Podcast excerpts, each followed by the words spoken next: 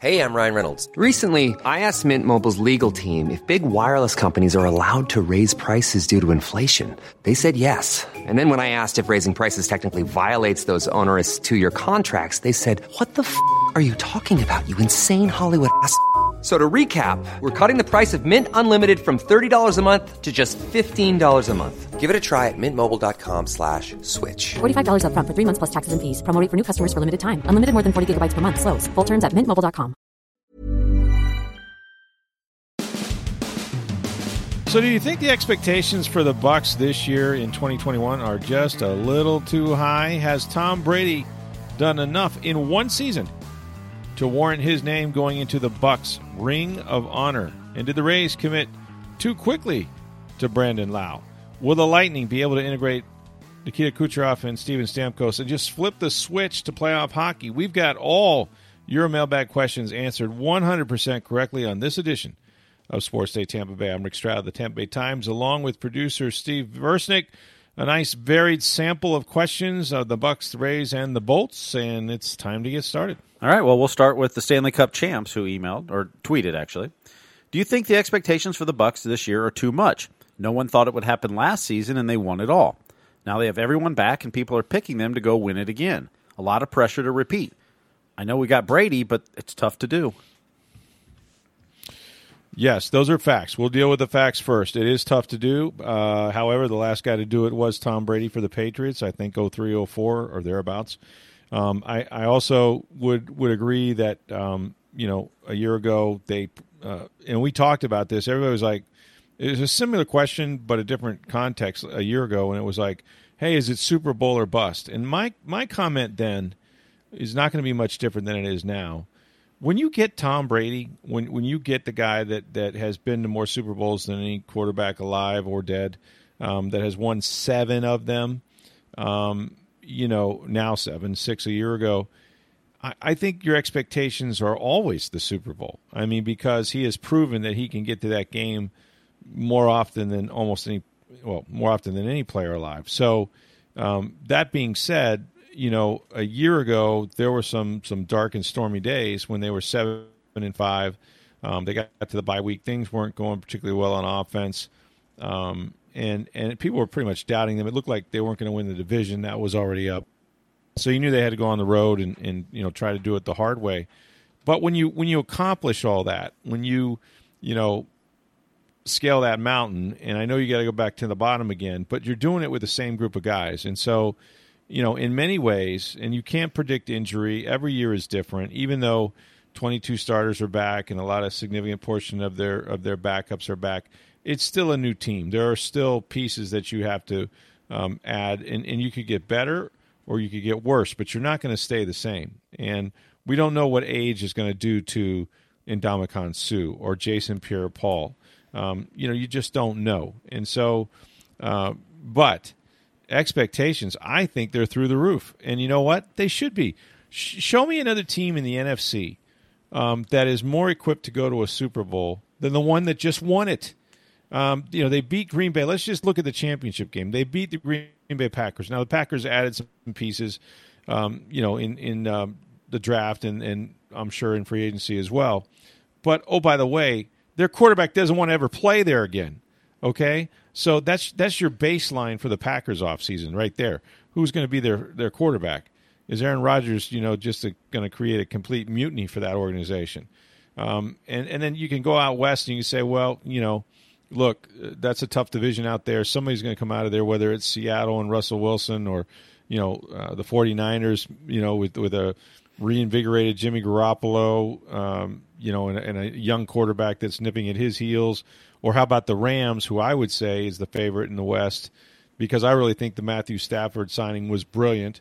I think it's going to pay off for the Rams, and, and I love their their head coach and Sean McVay. Um, you know, are the Saints with Jameis Winston going to rise up and win that division? You know, again for like a fifth year in a row, uh, and create a real long road for the Bucs if they make the playoffs. I mean, that's who you're talking about. We're talking about Dallas coming back uh, into some kind of prominence with that horrible defense. They've added some pieces, but is it really enough? So, I mean, I, I don't know who else you would look at in the NFC and say that they're better than the Bucs. They have a higher ceiling than the Bucs. if anything, the Bucs' ceiling um, is still pretty high because they were just really kind of hitting their stride when the season ended. You know, I saw those guys get better every single time. They're going to get the, the lion's share of national spotlight. They should. You've got to take the crown off the champion. That's the way it works. And you're the hunted and not the hunter now. You know, they, they, they were still trying to run down some teams a year ago, the Saints in particular, because they had their number in the division for four straight years. They slayed that dragon. They went on and, and you know beat the Packers, who are now kind of a train wreck this offseason. So definitely, I don't think the expectations can be too high. And just wait till the schedule comes out. I'll show you expectations. They're probably going to have about six or maybe even seven national TV games. Win, win, win. exactly. My favorite day of the year, isn't it? I mean, it's like Caliendo doing the Gruden. I mean, you get the schedule and you do the daisy chain. You're like, you know, 17 and 0, man. 17 and 0. And it's 17 games this year. Not 16. That's true, So yeah, that- so- that's going to be fun. Yeah. so if if they go if for a team to go undefeated, you'd have to go twenty and oh. zero. 20 and 0. How about that? Wow. Yeah. Or possibly 21 and 0, right? Oh yeah, yeah. I If guess you, if- win, yeah, if you, win three playoff games and Yeah, because there's the only there's only one bye, right? Is there, they're doing Yeah. the 14 teams again this year. I think so. Okay, yeah. So, I think you know if you took if you took the Bucs path last year where you had the extra wild card team, so you had you had to win three three games in the postseason to to play in the Super Bowl. If you did that again, it'd be twenty one games. Twenty one games. Twenty one and zero, babe. there you go. Twenty one and zero, man. Twenty one and oh. zero. Oh. Well, we learned on Monday the Brady effect. The Bucs went from number 28 in NFL team sales in 2019 to number one last year, a 12,000 or 1,200 percent increase year over year. And according to Fanatics, which is I think that's the NFL shop is Fanatics. So Just like my salary when Brady came here, Mm-hmm. it was no, it wasn't raised twenty eight times, but um, but it should have been because l- listen, I can tell you from a business standpoint, everything that he comes into that he touches, even even from an ancillary standpoint, like you know, there's no question he's the rainmaker. Whatever you know, he he leaves a lot of money. There's no quarterback that's left as much money in terms of salary on the table as him because he wants to help the team around him be better. So he's about championships. You can be about championships when you've made about three hundred million dollars, and then you have all the off field stuff. But um, you know, this this guy, uh, he sells everything for everybody, including newspapers, including subscriptions. Like I've never seen anything like it. So, um, yeah, I, everybody knows, and I think that was the most amazing thing. Again, last week, um, over the last couple weeks, two different people, Jason Licht, John Spytek, have both said uh, literally that Tom Brady, in their opinion, can play here as long as he wants to. Have you ever heard that before about a guy that's going to be 44 years old? I mean, that certainly not what they told him in New England, but he can play here as long as he wants to. He's earned that. It's incredible. It's an incredible statement, and yet it's not wrong. He hasn't shown any signs of decline. If their team is only going to get better, I mean, you got OJ Howard coming back off the Achilles. That's going to help them. Um, you know, I think Gio Bernard is going to help them. Um, they've they've added some pieces, and, and, and I thought they had a pretty good draft to boot. Well, speaking of Tom Brady, and Steve had asked, has Tom Brady done enough in one season to get inducted into the Bucs Ring of Honor? If not, what do you think he has to do in the next one to two years to get there?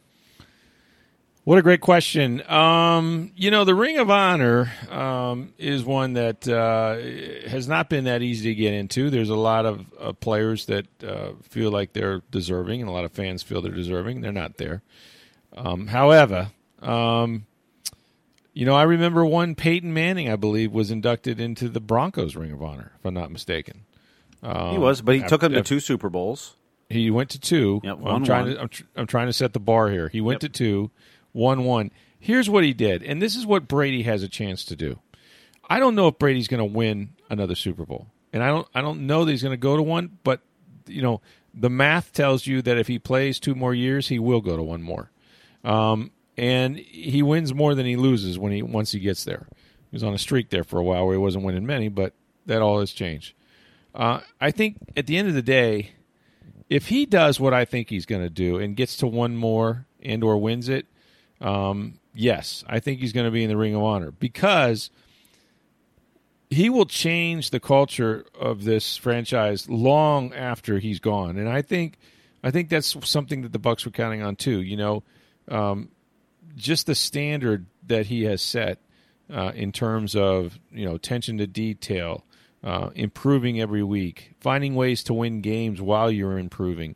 Um, you know, they've talked about how everybody got better when he showed up. You know, the the cook cooked a little better and they cleaned up a little better, and and you know the grad the guy that does the the fields was uh, was more on top of his game, and you know that that's the sort of you know franchise changing legacy that you can leave. I think it happened in Denver. Now I know they haven't found a quarterback, um, but even after even after Manning left, I thought those Denver's Denver teams and the way they played, the way they went about their business was was different. He left the organization much better than he found it.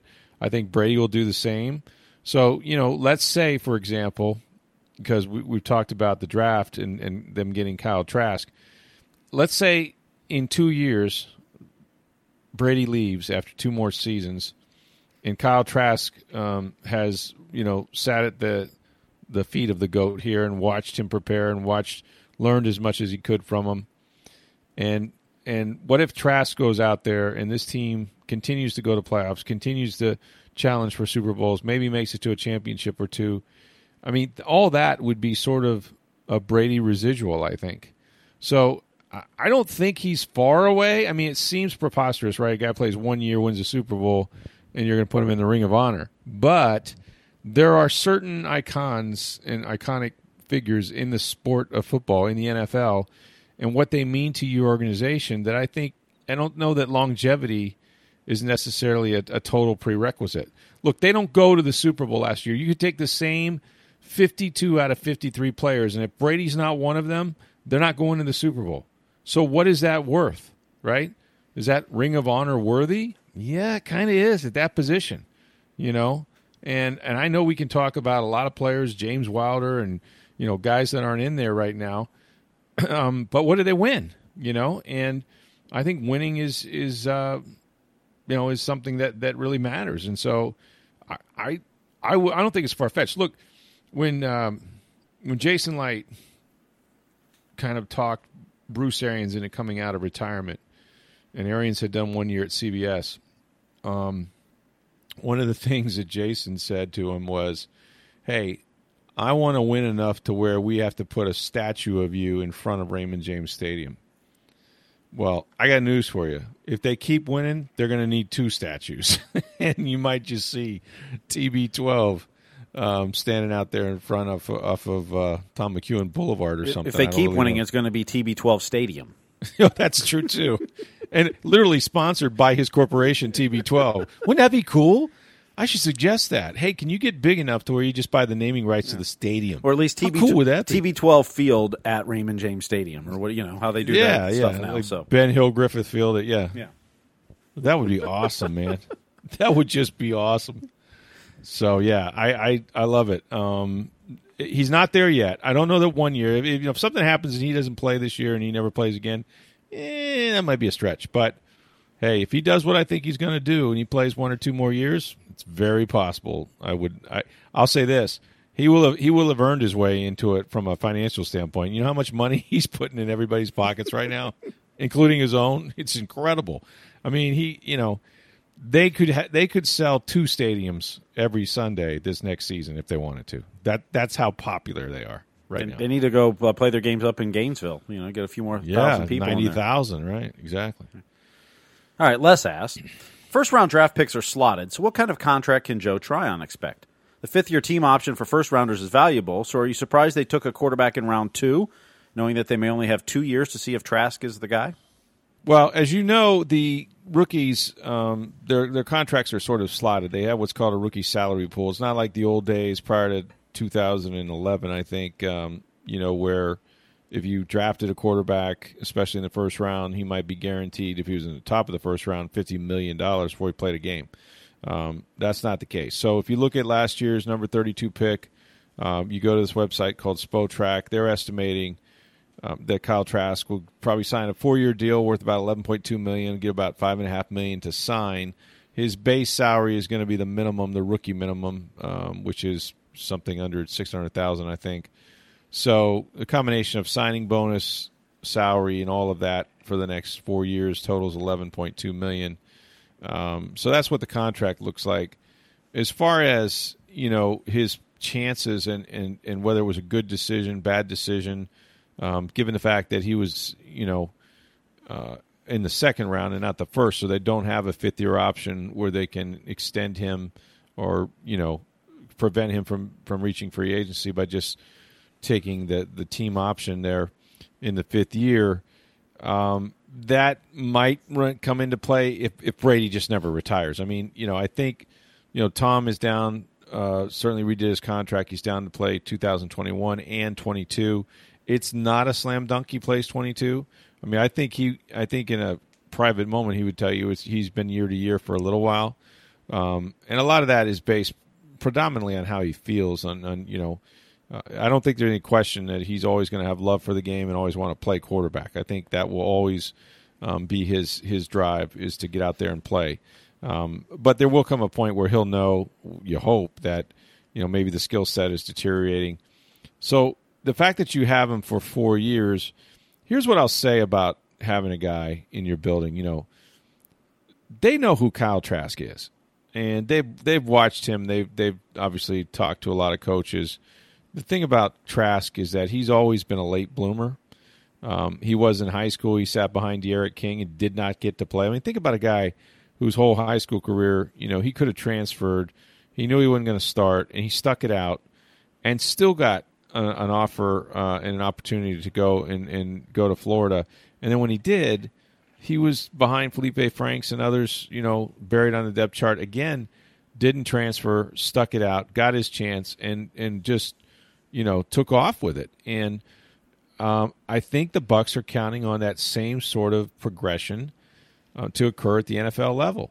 Um, now, again, going back to my previous statement, they're not going to tell Brady when he's done. Brady's going to tell them when he's done. And they made it, unlike Aaron Rodgers, they made Brady aware of the fact about a month ago that, hey, we could very well end up with a quarterback in the second round.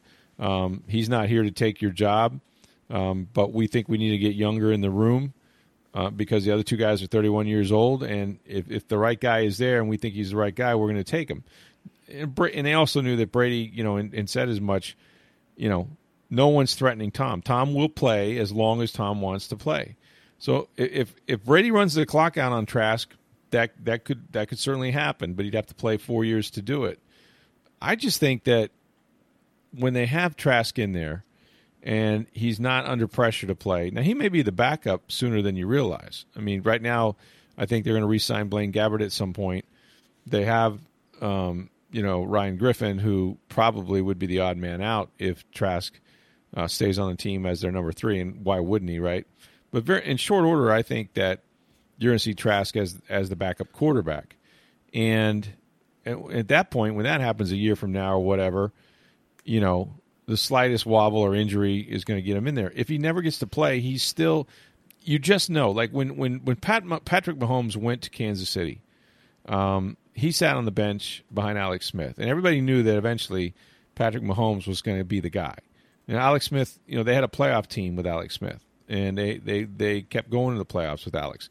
Um, but they didn't want to play Mahomes because his game was a little rough. You know, he needed some some refinement. What they did know before he ever got in a game, and I think he got in a game maybe week 16 or 17, whatever it was, for the Chiefs, uh, his rookie season, um, they knew who what Patrick Mahomes was because they, they could tell. They could tell in, in practice. You can tell um, in meetings. You you just know what you got, and I think they're going to know what they have in Kyle Trask. And when they're ready to turn to him, um, I don't think it'll be a surprise. I mean, they don't have a fifth year option like I said, he's probably got to play before his contract runs out. But you know what? If he never does, and and he's just a, you know, we don't really know what we got number two guy behind Brady, and he becomes a free agent, then the second round pick was okay. I mean, it's not it's not like they gave up a top ten pick in the draft for Kyle Trask. They well, gave up the third, the you know, the sixty fourth pick or whatever it was. And if that happens, that means Brady's here for four years. So you're pretty happy anyway. That means you won, right? That means you damn you did really well, both financially. Uh, you got you got trophies in the, in the case. Yeah. So no one's going to be going, oh man, but Kyle Trask. That ain't going to happen. That conversation won't happen. I don't think. Look, we all know Tom Brady's playing in 2022 here because when he wins the ninth Super Bowl this year, how can you not come back for number how 10? How can you not go for 10, right? I mean, come on, man. One for every finger. Goodness gracious. Exactly. All right, we'll switch to baseball here. And rooting for UF asked, did the Rays commit too quickly to Brandon Lowe? You know, I think if you look at any snapshot of a season, uh, and it doesn't matter, it, it could be in April, it could be in May, it could be in June, July, August, all the way through October, and we saw it in October. You're going to find a stretch almost with any hitter where they're gonna they're gonna have a bad month. They just are. They're not they're not going to light it up the way they typically would want to or or need to or do. There's very few guys that you know hit their benchmark every single month. I mean, if you're Mike Trout, maybe, um, but there's not a lot. Every you know, the, the baseball is just it's just that's the game it is. It's a failure sport. You have to average it out throughout the entire season, whether that's you know usually 162 games, but we've seen it we've seen it fewer, right? Um, like last year. Uh, so I, I, I don't I try to stay away from saying, "Oh man, uh oh, storm clouds on the horizon." Here's here's Brandon. Lott. He's not he's not living up to his bill. First of all, let's let's consider the contract. Okay, they signed him before he had even gotten to the big leagues. They thought so much of him that you know they they believed they knew what they had, um, and they wanted to commit to him. So he did a six year deal, but it's it was twenty four million dollars. Now think about that. The Rays are a low payroll team.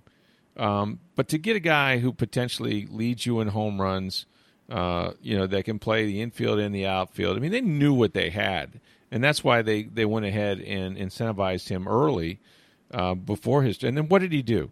Once once he got that six year, twenty four million dollar deal, um, you know, he goes out in 2019 in 82 games, not even a full season, and he hits 17 home runs and is third in the Rookie of the Year balloting. Third.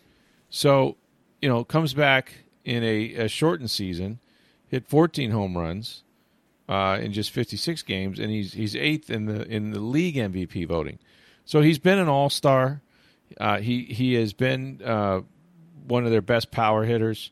His versatility in the, in the field is is pretty damn good. I mean, this is not we're not talking about Austin Meadows or something, um, you know, where he can get kind of locked up out there in the outfield or certainly at second base or wherever they play him. So, I mean, the guy to me, you know, for that little of money, when, when you talk about what they pay some of the top home run hitters on other teams, this isn't even close. Like, if anything, he's a he's a he's still a bargain. I just would caution anybody from saying, "Oh, I've, this guy, you know, what a waste! What a waste! They committed to this guy, and now look, he can't his way out of a wet paper bag." Well, he didn't have a great month. You know what? He still hit some home runs though, and and he's going to hit more and he he he's in a slump. I the whole team is. Show me who's going well right now. There's just not many guys swinging a good bat. So they'll go out to this West Coast trip. Um, they got to face the A's again, but you know the last road trip, you know when they went on it, people were writing them off for dead, probably including me. Uh, and then they won five five out of six.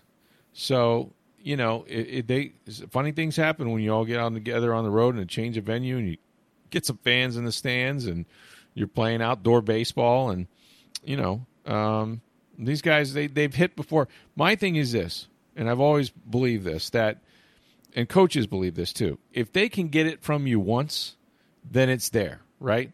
The trick is how do we get this out of you all the time? Because we already know what he is. I mean, he's he's a hell of a good good player with rare power for a guy his size. I mean, he has such quick hands, um, and usually you know can hit left-handers as well as right-handers. So he's not a guy you necessarily have to platoon. He's scuffling. He's scuffling like the rest of the team, and and you know he he cares, and he probably puts way too much pressure on himself. But they've seen him do it. They've seen him carry this baseball team. So no, for that kind of money, it's it it is a it is a bargain, and it is already halfway through the contract. Mm-hmm. You know, this is the other thing. I mean, wait till you see what the next contract looks like if you think this one was big. Well, yeah. So just to clarify too, he made a million the first year, a million five. He's making two five this year, and then it keeps going up. And then there's two option years for the team after mm-hmm. the contract ends. So I, I would mm-hmm. look. He's scuffling. He had a bad postseason. He's spring training. He wasn't very good either. Um, what about a 179 in spring training with no home runs? What bothers me is the batting average is down to 200 for him is that he's a better hitter than that. I mean, if the home runs don't come, that's okay, but there's no way Brandon Lowe should be batting 200.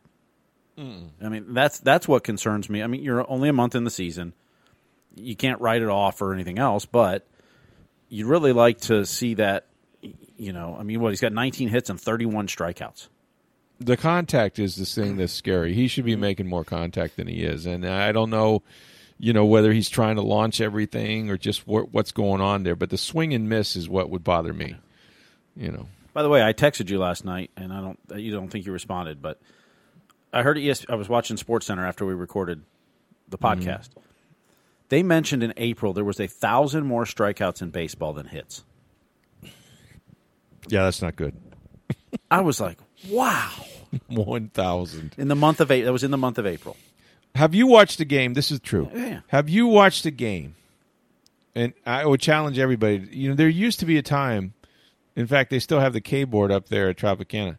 There used to be a time where ten strikeouts. If a team struck out another team ten times during a game, you know, you you get a free pizza, right? I mean, like it, it was a big deal. It was a big deal.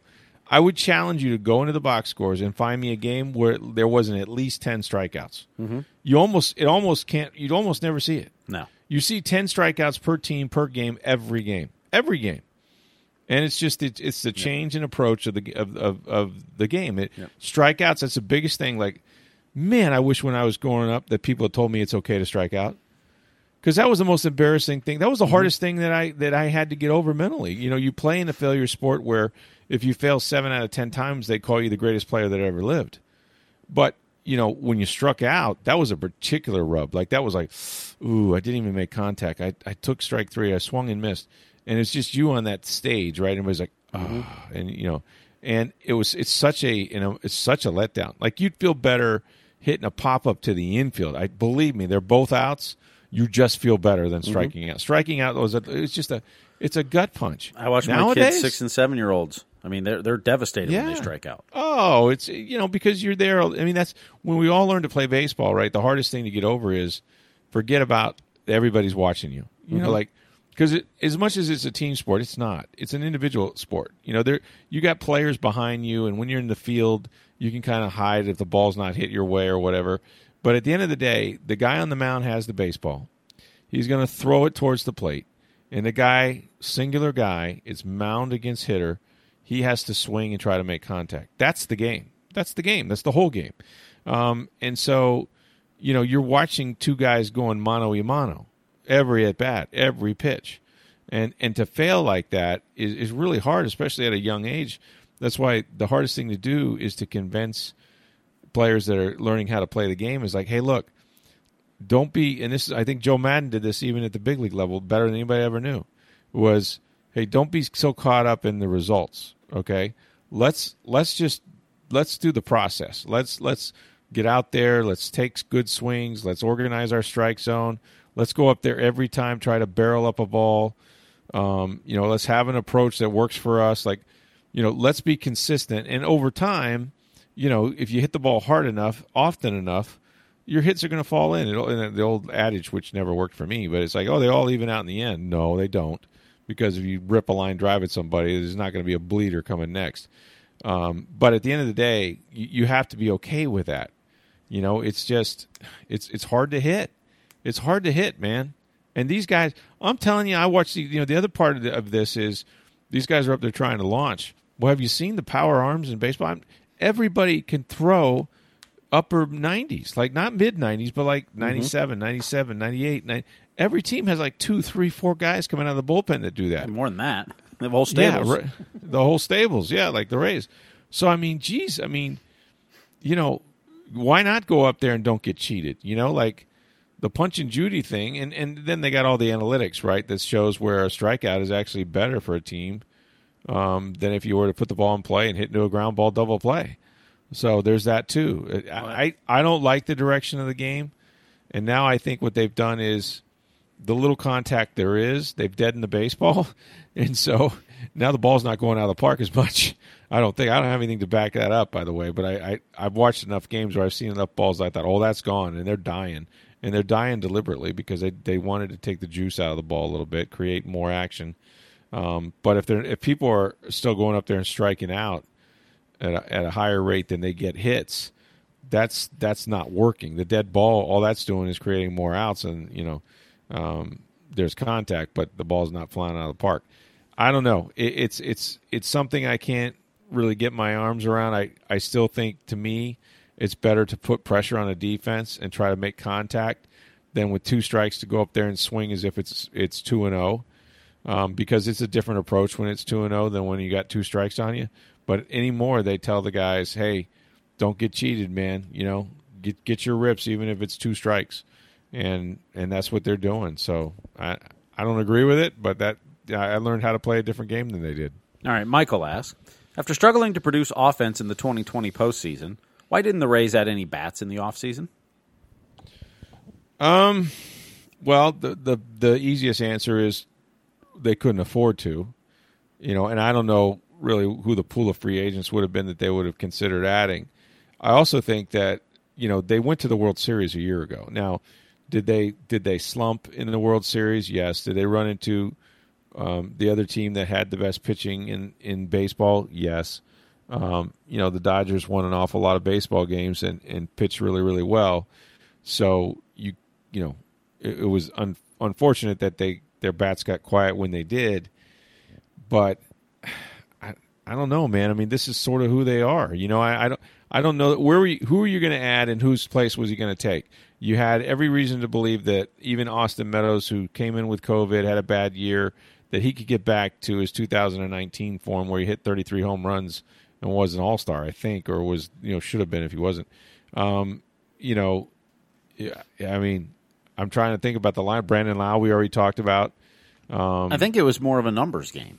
I mean, outside of Brandon Lowe and Kiermaier, most had of the, five the bats are most of the you know. bats are not making a lot of money. So anybody you Yeah. bring in, I mean, who are you taking out, and are they that much better for how much more you're going to have to pay for it right. than Arozarena or Austin Meadows Margot or Kiermaier or, or- Margot or Brett Right. Phillips or you look at the infield and you've got you know Tsutsugo and Lowe and Wendle and Adames and Brosseau and Ji-Man Choi and you know you're hoping Wander Franco potentially comes up this year and and you know so who are you who are you bringing in that's significantly better than what you have and Mm-hmm. factoring the cost of that in too knowing that free agents generally cost you more money so um, I, I don't And know where's who he was gonna play? Yeah, Well, yeah, and then you know then you got to figure out where you're going to play. So because you you've got you've got so many outfielders, and the thing about the Rays is, no matter what you want to say about their offense, which is dreadful right now, um, they're built on pitching and defense. Like they don't even make any bones about it. Like they're going to play a lot of low scoring games, one run games, and they expect to win them. And you know, because of that, if you're going to, you know, if you're going to have all this pitching and develop all these guys like they have. The, you know their success is predicated on run prevention, not accumulation. But that's so true. Like it is, you know. So I can't just sign anybody. Like, what if a guy can't play in the, in the infield? Is he going to DH all the time? Is that what we're going to do? that's Tsutsugo. Um, yeah, then it- yeah, exactly right. And so you'd have to be one hell of a DH, you know, to to make your bones um, getting paid by the Rays to to go up there and and you know go one for four. I mean, I I I think that that they like the guys that they have because and you just look at the outfield. So Kiermaier is the highest paid guy on the team, right? He's like around eleven million dollars or something like that. I want to say, as far as position players go. Um, the calculus they made was they're not keeping Kevin Kiermaier for his bat, but they're keeping him for his glove and the number of, of runs he keeps off the board. So whether you drive in a run or you keep one off the board, they're all it's a it's a you're trying to you know it's you're trying to outscore the other team. So you know they have valued defense way more than they have a bunch of big boppers. You know I remember I go back to the hit show. Remember that with uh, the old Devil Rays and Yeah, Jose, Jose Canseco, Canseco, and those yeah. guys. And so, you know, um, and and the Rays have had big home run years and lost the most games they've ever lost, two before. You know, they've lost over 100 games when they hit a ton of home runs. So that doesn't necessarily buy you wins. I think they're buying wins with their winning formula, which is pitching and defense, and and just uh, you know, and, and and they think that there's an upside. They think that Meadows has an upside. They think that Lowe has an upside. They're counting on guys getting better. You know, I mean, Randy Arozarena. Are you kidding me? What he did in the postseason? What if that transformed or translated for 162 games? What what kind of player would he be? You know, perennial All Star. So um, it's always nice to add a bat, but then you go, well, where's where's he going to go? Where's he going to fit in? Where's where's he going to play? You know, um, I don't know. I, I I know why they stood. I I mean, like I said, they got the game six of the World Series. It wasn't like they needed wholesale changes here. Hmm. All right, Brian asks Do you see Ji-Man Choi helping to solidify the first base position and possibly bringing more quality at bats once he's back with the club? God, I hope so. Can't imagine he wouldn't. And I'll say this about Ji-Man. You know what? You know what? When you, there's two things you miss that team misses, and this is not to be. Listen, this, listen to me now. This is about team, okay? And the grind of baseball, and and what they had last year that doesn't seem to be quite there this year. Ji-Man Choi, okay, uh, defensively, even more than his bat. And I thought I'd never say that about the guy because you look at him and go, "Yeah, kind of athlete are you?" Look, he he was a really good first baseman. He dug out a lot of bad throws from Willy Adames. He has the stretch, all that stuff. He gets some timely hits. He has some power. You know what Ji-Man Choi does? He brings joy to that locker room or to that clubhouse. That guy is energy. That guy is fun. He's fun, and winning is fun.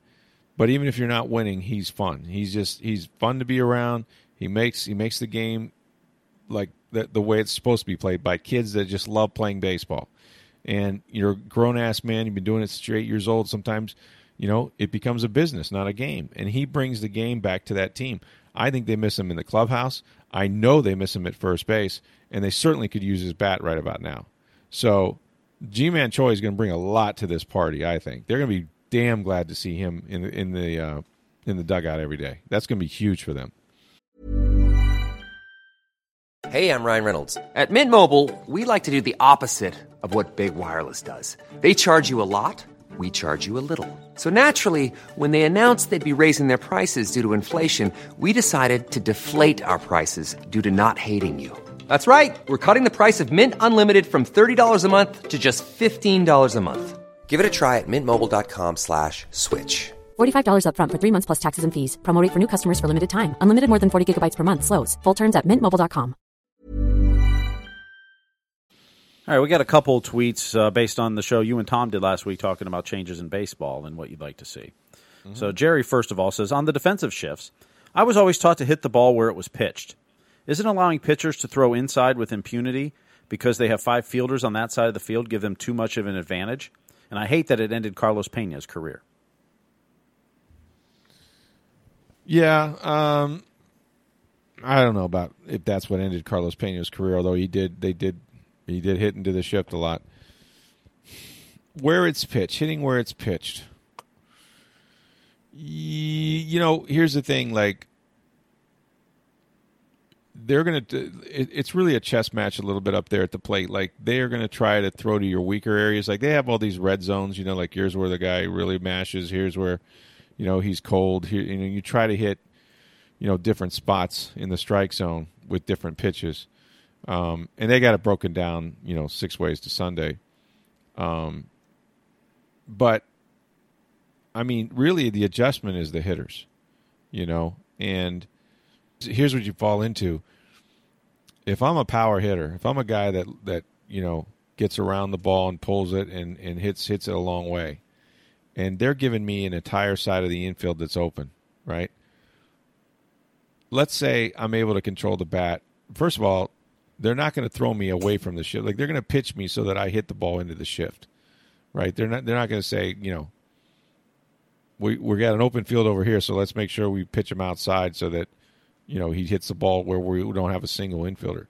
Um, so they're going to pitch you the way they play you, or they're going to play you the way they pitch you, chicken and the egg thing. So there's that. But let's say even you just decide, you know what, screw it. I'm tired of hitting this shift. I'm going to stick my bat out here and fungo one through the open field. You know what they say? Good. Thanks. Any day. You want a base hit? Go for it. Good for you. You got a you got a single. Hey, that's better than the guy getting. There's a reason it's respect.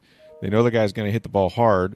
They know he's going to get around it and pull it, and that's why there's you know five infielders on that side of the diamond hoping they can get in front of one of those bullets. So they're more than happy to you know concede the occasional let me let me slap one over here because he threw it outside and the left side of the infield's open. Um, you know, I, I I don't know. I, I, it's definitely an advantage to the defense to allow these shifts to occur. Um, and I think that the what baseball is wrestling with is, you know, we don't have enough action, And one of the reasons we don't have enough action is that we allow this many infielders on one side of the diamond, and when these guys do hit the ball hard, they're not rewarded for it. So that's sort of a different question. You know, it's like, you know, do you want to legislate offense? They did it in the NFL.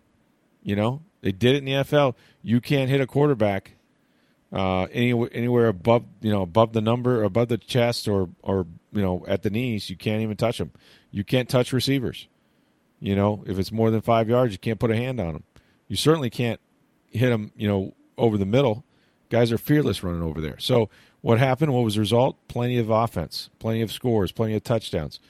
If you want to do that in baseball, you can do it. You can outlaw the shifts altogether, or you can say, you know, as some have suggested that okay, if you go into a shift, everybody has to have their feet on the dirt. You know, you can't go out into right field. They're experimenting with that in some of the minors, the low minor leagues this year. and I actually like that rule. I actually like that rule. I think that even though there's a shift, it still gives the hitter a chance because the guy's not playing short right field.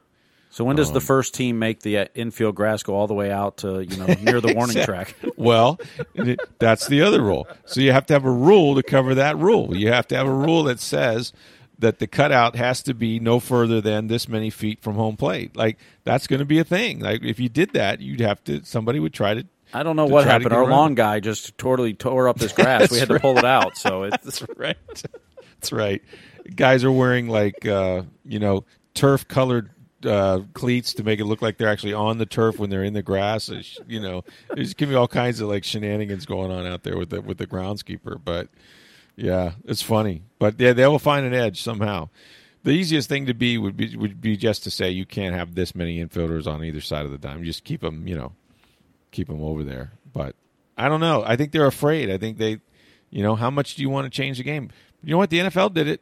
They did it, and you know, no one's no one's complaining that that teams can put up thirty a game every single game. You know, the defensive players are complaining about it, but nobody cares. Yep. the game is better. So all right. Dave had a couple, and we'll take them one at a time. His first change, he said, "How about issuing a walk on ball three instead of ball four, and maybe widen home plate? That would make uh, more pitches strikes. Each pitch would then be more meaningful." Well, I can tell you as a hitter, you better not widen that plate because because it's wide enough. Um, you know, you got a 34, 35 inch bat. Uh, unless you want to stand on top of it and get get hit in the ribs a few times, it's hard to cover that sucker, especially with the wicked breaking stuff that these guys have now. What was his other suggestion? Widen the plate or Uh, ball three is a walk instead of ball four, making ball each pitch three more is a walk. it's kind of like the debate that, that's gone on in college basketball. And I, I know Dick Vitale has pushed for let's give every player six fouls to foul out because he doesn't want to see players foul out. And mm-hmm. I think it should be four fouls to foul out so that players don't foul as much. I think if you mm-hmm. teach them not to mm-hmm. foul, it's better than giving them more fouls because Right. watching fouls in basketball is boring. I don't, Exactly. Free throws are Free- boring. No, free, no one cares. I yeah. want to see. I want to see action. I want to see movement. I want to see passing. I want to see. And, Yeah. and so, you know, I, I Dick Vitale has argued for six fouls. I'm like, no, put it down to four, so we teach them not to foul. Let's, you know, ball three would. I mean, if you if you could if you got walked on ball three, it would definitely increase the offense. There's no question. That's but that that's see that's one of those things where you're so dramatically altering the strategy of the game, the, the you know the actual rules of the game. Yep. It's it's a little. I mean, it's not like they've decided, and you know, during the pandemic, and they've kept it, in, you know, to prevent extra innings, and um, you know, they put a guy on second, which is you know also not baseball. Um, but I'm less. I I have less of a problem with that. If you make a three three pitches could be a walk, you're going to chew through a lot of pitchers, man. There's going to be a lot of runners, a lot of runs. I, I don't know. I, I don't. I don't know that I want to go that far. It would definitely make for a more offensive game, though, for sure. His other suggestion is pitchers and catchers are no longer hitters, and the batting order is only the seven fielders. That would lead to more offense and far more exciting games, more regular at bats for the Stars. What do you think? Well, I think if you're if you're a catcher that can swing the bat, you're not against. you- You're not for that. But, Well, I, I um, would say I would amend that and say your pitcher and one other player doesn't have to One other to player, I mean, you could pick. You know, if you wanted You to be your be shortstop catcher, that but- Mm-hmm. day, you wanted to be you know Tsutsugo playing first base. That's fine. I mean, you know, you pick your guy. So you have a designated hitter and maybe two is what it amounts to. Well, it sounds like he had no designated. He said the, only the seven fielders in his scheme. Okay, so they just keep on. They just keep coming around. Those seven guys over Mm-hmm. Yeah, around and around. yeah. around. I mean, you and I have talked about. I've often said they should get rid of the designated hitter and the pitcher and just have eight batters. Mm-hmm. Is that way, you know, Mike Trouts and Bryce Harper's and those Come guys are more. batting more. Randy Arozarena's batting more often because you know the first three batters in your lineup are guaranteed to get a fourth at bat in that game. Right. Well, you know the union's never going to go for outlawing the DH Yes. because it provides a bunch more jobs, and that's you know you get a lot of guys that can't play the field, they can still swing it, and they're going to play long and all that stuff. Um, I just, I mean, first of all, let's get rid of the pitcher hitting. I mean, come on, this is 2021, and we're we're honoring a tradition of the National League. Uh, where pitchers hit, that's so stupid. There's Hey. not a level of baseball where the pitcher hits. Jacob DeGrom has scored more runs than he's given up pitching this year. Well, that's because he's a damn good pitcher. it's not, I mean, hey, maybe he can swing it. Every now and then, there's a guy that can swing it, but I'm here to tell you, I don't. You're not paying money to go see him do it, you know, and that's what's happening. And um, you know, I just never understood why every level of baseball, you know, has a DH except the National League and major leagues. I think that's So going to get fixed in the that. next CBA, which and which I think so. should, you know, assuming they don't have a lockout or a strike next year, will take place next year. So Again, I'm I'm a little like shifts and things like that. I think I think you could legislate strategy um, if you thought that it would make for a better game. I'm not for changing the actual structure of the game. Like I still think four balls should be a walk and three strikes should be a strikeout. I don't want it to turn into something you know like we would play on the Sandlot. You know where you get you get two pitches and you got to call your field, and you know you're playing with six six guys from the neighborhood because you don't have nine. Um, I don't want I don't want to go that far with it, but it is interesting though. Three balls is a walk. Boy, there'd be a lot of walks, man. But if you missed that show that you did with Tom last week, you can download it anywhere you get your Mm-hmm. podcast. So I think it was last Wednesday. Wednesday So it would have been the twenty eighth, I think it was. So uh, if you to, if you want to go back and listen to that, so you guys talked almost, almost a whole hour about it. So Yeah, we did. We had some good ideas. all right, rooting for UF asked, will the Lightning be able to integrate Nikita Kucherov and Steven Stamkos and flip the switch to playoff hockey? Well, that's that's kind of two questions there. I mean, one we don't know. It, it I think it looks like Kucherov is probably going to make it back. They're still going to have, I think, an extra week with Canada wrapping up after the Lightning season is over, which not only gives them a chance to heal, but maybe actually get out there and skate a little bit with their team. We'll see. Um, I think they've kind of flipped the switch. You've seen these last few games; they're way better defensively now, and and I think that they are. I think they can see the light at the end of the tunnel. This is what this team is about. It, it was that way last year. You know, after they dropped four in Columbus, it wouldn't matter what they did in the regular season. It was what they were going to do in the postseason. And the same is true about the defending Stanley Cup champions. They know they have a great hockey team. They've been near, at or near the top of their division all year. And to me, it, it's just you know, you know you're going to make the playoffs. You you you you know can't wait to get there. You know how to navigate the postseason. You have the greatest goaltender in the world, who they seem to be trying to rest right now. Um, I I don't know that they have to flip a switch per se. They do need to be healthy. You know, you, you can't you couldn't lose Vasilevskiy. You don't want you don't want to be without Hedman or, or Point or some of the major guys. And if you get a Kucherov back, if he's if he's even eighty percent, just the way he sees the ice, um, you know he's working hard. So if he comes back, will he be in c- complete game shape? No, but you know what he'll have? Perhaps maybe some fresh legs. You know, this is the other thing. These guys have gone through the rigors of maybe not a full season, but a but a long one, nonetheless. So I, I mean, I, I think they seem to be playing the type of Mm-hmm. hockey you need to play to win in the playoffs right now. I think. Yep. Well, in fairness to the question, I think he uh, emailed that last week, so uh, it was after we, Uh, that's we fine. recorded the That's mailbag. fine. So I, I think in the last week or two, really maybe even three weeks, you've seen them starting to flip that switch. I mean, right now they're playing much better hockey in their own zone. Um, the amount of uh, and, and Dave Mishkin was going through this earlier on Monday. The amount of chances or, or shots that the teams have given up um, in the last seven or eight games, it's been 25 or less, with the exception of the one game against Chicago where they gave up 40 shots. But there wasn't a lot of great scoring chances in there, and Chicago had seven power plays, which led to a lot of those shots, too. It was a crazy game of the Lightning took way too many penalties in that game. But if you really look at how they're holding other teams to low shot totals, and, and, and even those shots they're getting off, a lot of them aren't great shots. I mean, they're on mm-hmm. net, but they're not they're not hard saves for Vazzy or whoever's in net. Um, they're starting to play that type of hockey now. The offense hasn't come around as much as you'd like to see yet.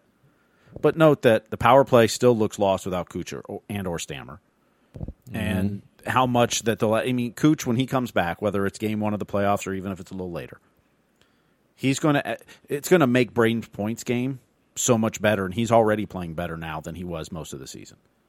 Because on on that line, I mean, points with Barré-Boulet and and Palat. Mm-hmm. Palat's a great player. Goes in the corners, gets what you need. He plays very well with Brayden Point and Cooch or Stammer, who's been on those lines before. But he's not a threat to to carry the puck and bring it up and, and to create chances, right? Uh, He's a valuable player on that line, and, and you know will continue on that line once Cooch is back. Barré-Boulet is a young player who's got some skill, who's showing you that he's got game and, and can play in this league and that. But nobody's worried about him yet. You put Cooch on that line with Brayden Point, and how much more open space does Brayden Point get to skate? And when Brayden mm. Point gets open space, how much more opportunities does the Lightning have? And when Cooch has the puck on his ice, how many more opportunities can Brayden Point get because he can get to open spaces? Right. Because, you know, I mean, as good as Palat or Barré-Boulet or whoever you're putting on that line is, they're not Cooch. And what Cooch can do, even at 60 or 70%, if he's not 100% back. Now, he's not cleared for contact yet, so we don't know he'll be back for the start of the playoffs yet. We, The hope is he'll be quickly there or right around there, but we don't know yet. So, but can he just slide in and, and you know supposedly I mean Jon Cooper mentioned he's not cleared for contact, but his skating everything looks really good. He's in shape, all that stuff. Um, you know, I think some of that some of that stuff is not as prevalent as it used to be where, you know, players would get out of shape in the off season or even when they get hurt. That's not what players do today.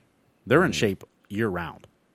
They don't take days off from staying in shape. I mean, they, they may not skate every day, but they eat right, they work out right, they sleep right. They you know they have whole regimens that, that the team doctors and trainers and everybody gives them. That you know I think it's a little easier sometimes to come back outside of just whatever the actual injury is that can hinder you. You know, I mean, we saw Brayden Point wasn't 100 percent when he came back from the same surgery at the start of the 2020 season, 1920.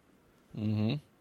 You know, so will Cooch be 100 percent? I doubt it, but him at 50 or 60 or 70 percent still better than most of the players on the team or in the league, for that matter. I mean, he's a top 10 player in the league. So I, I, I think they can. I mean, Stamkos, you know, I, we don't. I don't think he's skating yet. I mean, you're not seeing him out at practices and stuff. I mean, he's probably skating, but you know how far along he is and when he'll be back, not not sure yet. But if you can get Cooch back, that I mean, you know, they went through the playoff run last year without Stamkos. You'd rather have him.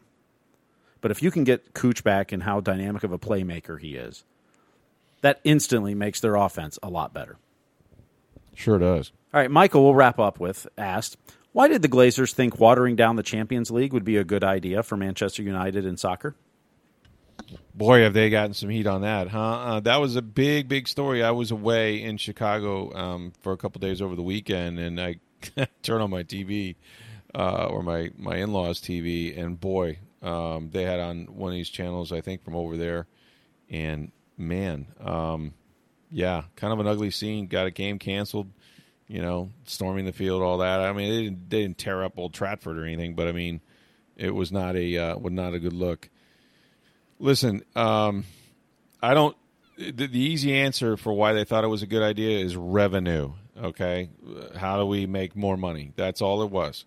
Um, and not surprisingly, the Glazers, maybe other uh, owners, some from the United States, um, may have felt the same way. I mean, clearly they had enough.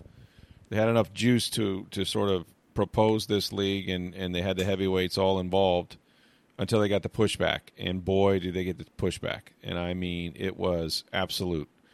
Now, let's be honest, because John Romano wrote about this in the Tampa Bay Times. Um, you can scream, yell, if you wanted to. I wouldn't recommend it. Burn down the stadium, bring the pitchforks, all of that, right? You can do all of that. And they, and quite frankly, this has been going on for a minute. Maybe not to this level of of uh, of noise, but the Glazers are not selling Manchester United, okay? And no one can make them. No one. Seriously, like it's a business. They own it, okay? they own it. They they they systematically Malcolm back in the day started buying up shares from different investors, different owners, and he got the majority interest, and so therefore they make all the critical decisions. End of story. And most of the profits go to that family. End of story. Why am I going to sell something, you know, simply because you don't like the way it's managed or or, you know, and and I'm I'm not defending this whole notion of this super league because clearly some people were a little tone deaf. I mean, I will I will give you this. There's very few um, billionaires that decide that their idea to make more billions is so bad that they shut it down after a couple days because of just the overwhelming consensus uprising from all football fans in Europe. I mean, it was it was it was really something to see. It was like, no, you guys aren't doing that, and so I was like, okay, sorry, bad idea. But why did they do it? I mean, there's money. They thought they could make money doing it. That's why. It's it's simple. The, the Glazers, you have to understand, they are businessmen. I mean, Malcolm. Um, I mean, I'll be honest with you guys. I don't know that he knew if the ball was pumped or stuffed, and frankly, I don't think he cared. You know, there was a time when he owned the Bucs before he bought Man U. You know who he was trying to buy? The Los Angeles Dodgers. Now, does he care anything about baseball? No. He didn't care anything about baseball. You know what he wanted? An iconic brand, an iconic sports brand. He wanted to be one of the big time, own one of the big time franchises. He was one of 32 in Tampa, you know, and he won a Super Bowl in 02. Um, unfortunately, Malcolm fell ill to, you know, uh, shortly thereafter to a stroke. Um, and now the, the, the team is run by their family. But this is a self-made guy. I mean, this is a guy that you know supported his family from the time he was a kid, sold you know watches at on street corners, all of that. I mean, his his go look up his Wikipedia page. You think he's worried that somebody thinks that he shouldn't own something? No, he was a corporate raider. How much pushback do you think he got when he went into companies and gutted them, and then sold them for a profit? I mean, you know, it's show. It's it's not show friends. It's show business. They, they don't they can be cold and calculating. And you know what? Their biggest failure is that I think, and at times they've done this in Tampa, and at times they have not. We only speak to one of them once a year. It's usually Joel um, at the at the uh, combine or thereabouts, or the owners' meetings. Usually, uh, it's the owners' meetings, uh, and you know, but it's it's it's really a good family. I think I think what they need to do and I've recommended this with the Bucs, and I've recommended, and I would recommend this to them over there is you don't have to give anything up. You don't have to say, "Yeah, you're right, we're selling the team." That's never going to happen. What you could do is be a little more accountable. What you could do is be a little more accessible. When I say a little more, uh, at all, like be accessible at all. Like over there, there they have there's no access. I don't even think I don't think anybody talks to a Glazer like even once a year. You know, I don't think I think that builds distrust. Um, and maybe some of it's warranted, maybe some of it's not. They don't tend to see you as just a family, which is what they are. Um, and so I I would encourage them, as John Romano has in his column, to like, hey, look, um, two things. One, you guys can can scream and yell, stomp your feet, and turn blue. They're not selling the team. Okay, it's not happening. So what what's a better alternative? Well, try to get the Glazers to a point where they'll listen. You know, try to get them to a point where they. And the funny thing is, like with the Bucs, they were all too consumed at times with what fans were saying. Like I, I thought there was a time when you know they put their hand on the scale and probably shouldn't have, whether it was for Roberto Aguayo or, you know, look they. There's a reason why they like these fan websites and they're personally invested in them. They they want to hear what their fans have to say on these chat um, chat lines and things and they read those comments, and it influences some of their decisions. They want to know what their fans are saying about them. Um, and I'm sure they're not happy with what they're saying about them over there. But I think, I think whether you took questions or maybe made a statement or just you know somehow provided a little bit more window into who you are, uh, you wouldn't be so demonized. You know, they're demonized because they're not from Europe. They're demonized because they uh, didn't pay cash for the franchise. They're demonized because they're the you know interloping Yankees that are here just to suck all the money out of the out of the franchise. And you know the funny thing is, people said the same thing about their ownership with the Bucs.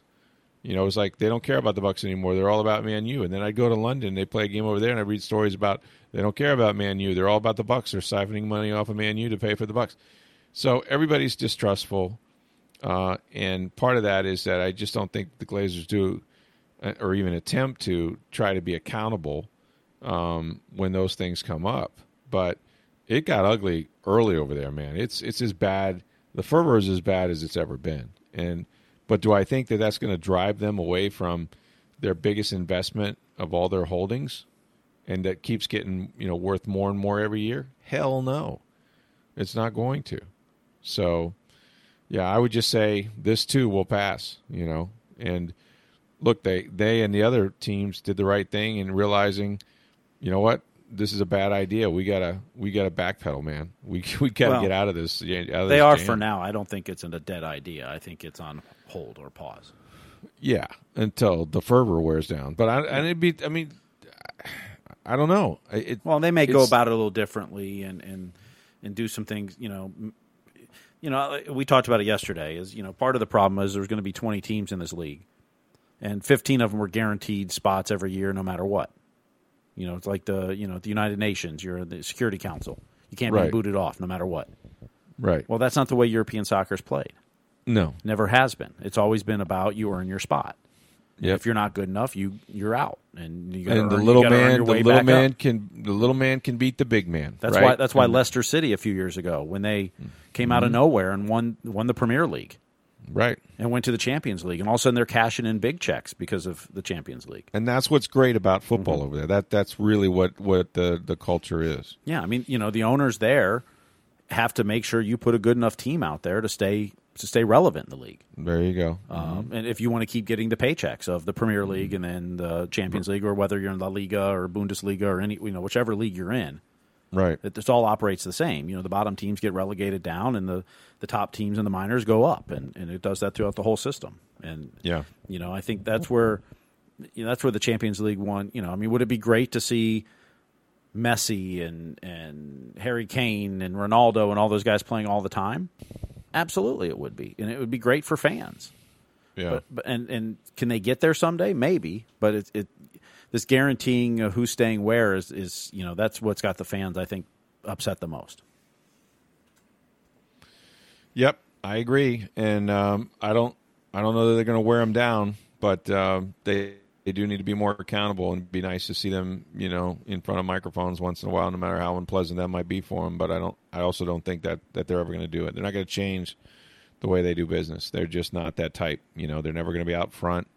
Um, they're always going to be behind the scenes, and and they've been that way. I mean, look, I, they do a lot in this community, and they are visible, and they're visible with, um, you know, centers named after them, the Glazer Museum, the Jewish Community Center. Like they've they've left an actual, you know, handprint on this community. Uh, and I think they have, with respect to the Bucs, been out there a little bit more. I, I, I don't have anything to compare to. I'm not in England, obviously. I don't know, but I, I don't think there's much, much access to them, if any. So, um, yeah, I. it's interesting though. I, I tell you what, uh, we we don't appreciate Steve. I think this is true. We don't appreciate how big that is over there. You know what I mean? There's no way we can appreciate what Manchester United means. You mm-hmm. know what that brand means. I've tried to understand it, and I, I think it's the biggest brand in the world. It probably is. Yeah, I mean, it's the That's biggest what- sport in the world. It's the biggest, most well-known team. Yeah, from Asia to to mm-hmm. Europe, everywhere, and mm-hmm. even in the United States. I mean, look, we're we're watching Premier games over here. Yep. So, great questions, man. Those those were good. We even got a soccer question in there. How about that? That might be uh, We're one of our expanding. we're expanding the globe to bring you the greatest in sports. We're we're we're wide world of of podcast right now. Um, thanks for that. So we've got the uh, Rays late night with the Rays all night, all every night this week. They're going to be on the West Coast. Yeah, we're taping this on Monday afternoon before the game. Uh, unfortunately, we didn't discuss um, beforehand. Monday is Shohei Ohtani versus Tyler Glasnow, which what a pitching performance. So Like we'll that. talk more about that later this week. But I want to see how how Shohei hits against Tyler. yeah, the question is, will he hit for himself? So in his Right. three starts this year, two of them he has batted for himself.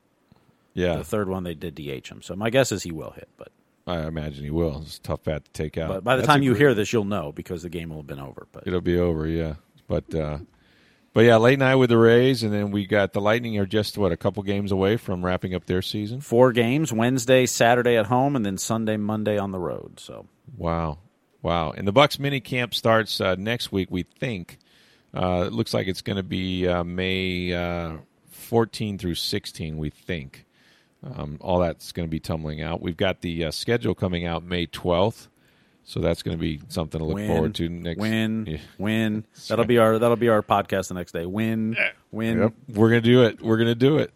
17 and 0, man. 17 and 21 and Oh. 0, man. Speaking of your guy, Mm. I saw a report that uh, one of the teams that Aaron Rodgers would have an interest in was the Raiders. The And Jon, and Raiders. Jon Gruden.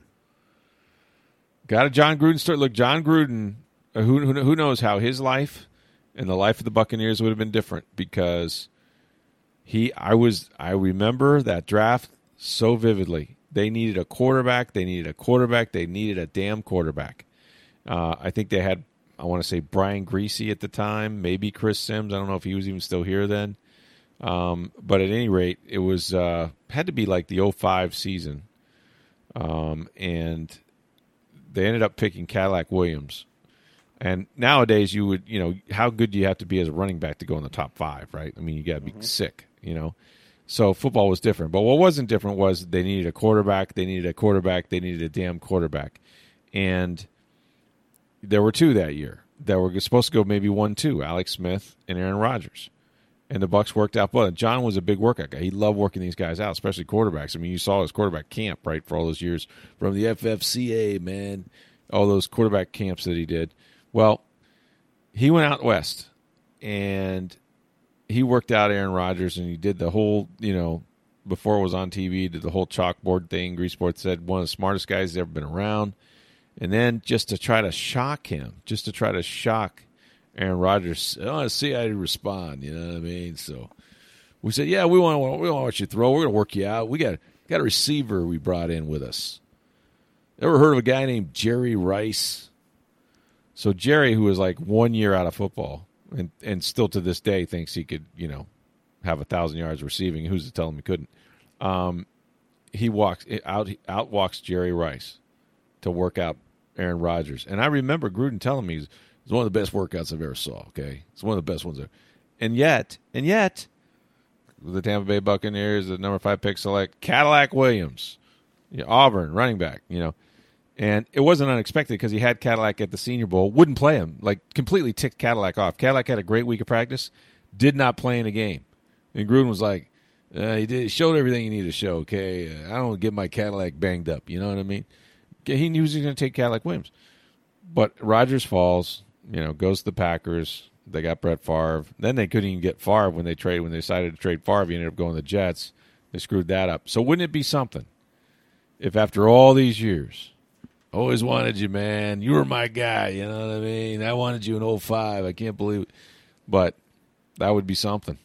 I think he, I don't think he's going to play for the Packers. We'll do a show on that, but I I, I think he's done. I think I saw, and I, I it's, granted it's on the internet, so I don't know it's true, but really? no quarterback has played 17 seasons for the Pack. Bart Starr played 16, Brett Favre played 16, You're right. and Aaron Rodgers has played 16. He, that's exactly true. Yeah, that's true. I've heard that he could be the first guy to Or, play or maybe he than- just said, "Up, "Oh, 16's the number. That's it. I'm done." That's worked for those guys. No, no one's mad at them. You know. oh, there were some people mad at Favre when he left. Well, I mean, but you know what? This is really pot versus kettle right here, isn't it? I mean, because I mean, Aaron, you know, it's like it's a terrible analogy. I keep hearing like I'm going to do an ESPN thing because this is all they talk. All they do on ESPN is they talk about they they change these things into relationships, right? It's like so so you're the other you're the other person in this. You know, th- there's a couple that are married for like 16 years, and then you come along and that person ends up divorcing their wife and then they you know um and they marry you and you're like well you know no what's wrong with that i you know is more happy with me and and, this other person wasn't you know uh whatever got old i don't know Uh, and then and then the tables turned, right? 16 years later, it's you on the other side of that pot. you know, it's like now he's in love with somebody else, looking for wife number three, and now you're mad. Like, wait a minute, you don't. This is how you got here, man. like, you understand, and that's part of the problem. Part of the problem with Aaron Rodgers is that he knows what's going to happen. He lived it. He was that person. He was mm-hmm. Jordan Love. You know, you have to play him. What'd you draft him? You, you didn't draft the guy to not find out who he was. You drafted him because you figured your, your calculus was, you know what? Aaron's getting older. Aaron's we, we need to look for our next quarterback. And as soon as you brought him in, you, you you basically and you didn't even tell the guy you were doing it. You know, you just brought him home. So like that's you know, it's funny to me. It's like, yeah, he, he, he knows where you're headed because he was that guy. He was the guy that you got rid of Brett Favre for. So I just I don't think he's to play again. We'll dive more into that this week. We'll have Tom Jones on uh, with us, of course, former columnist Tampa Bay Times, my radio partner. So great week ahead. Um, again, we're a little way from minicamp and all of that. Rays on the West Coast, Lightning wrapping up. So keep it right here on Sports Day Tampa Bay. For Steve Burstick, I'm Rick Stroud, the Tampa Bay Times. Have a great day, everybody.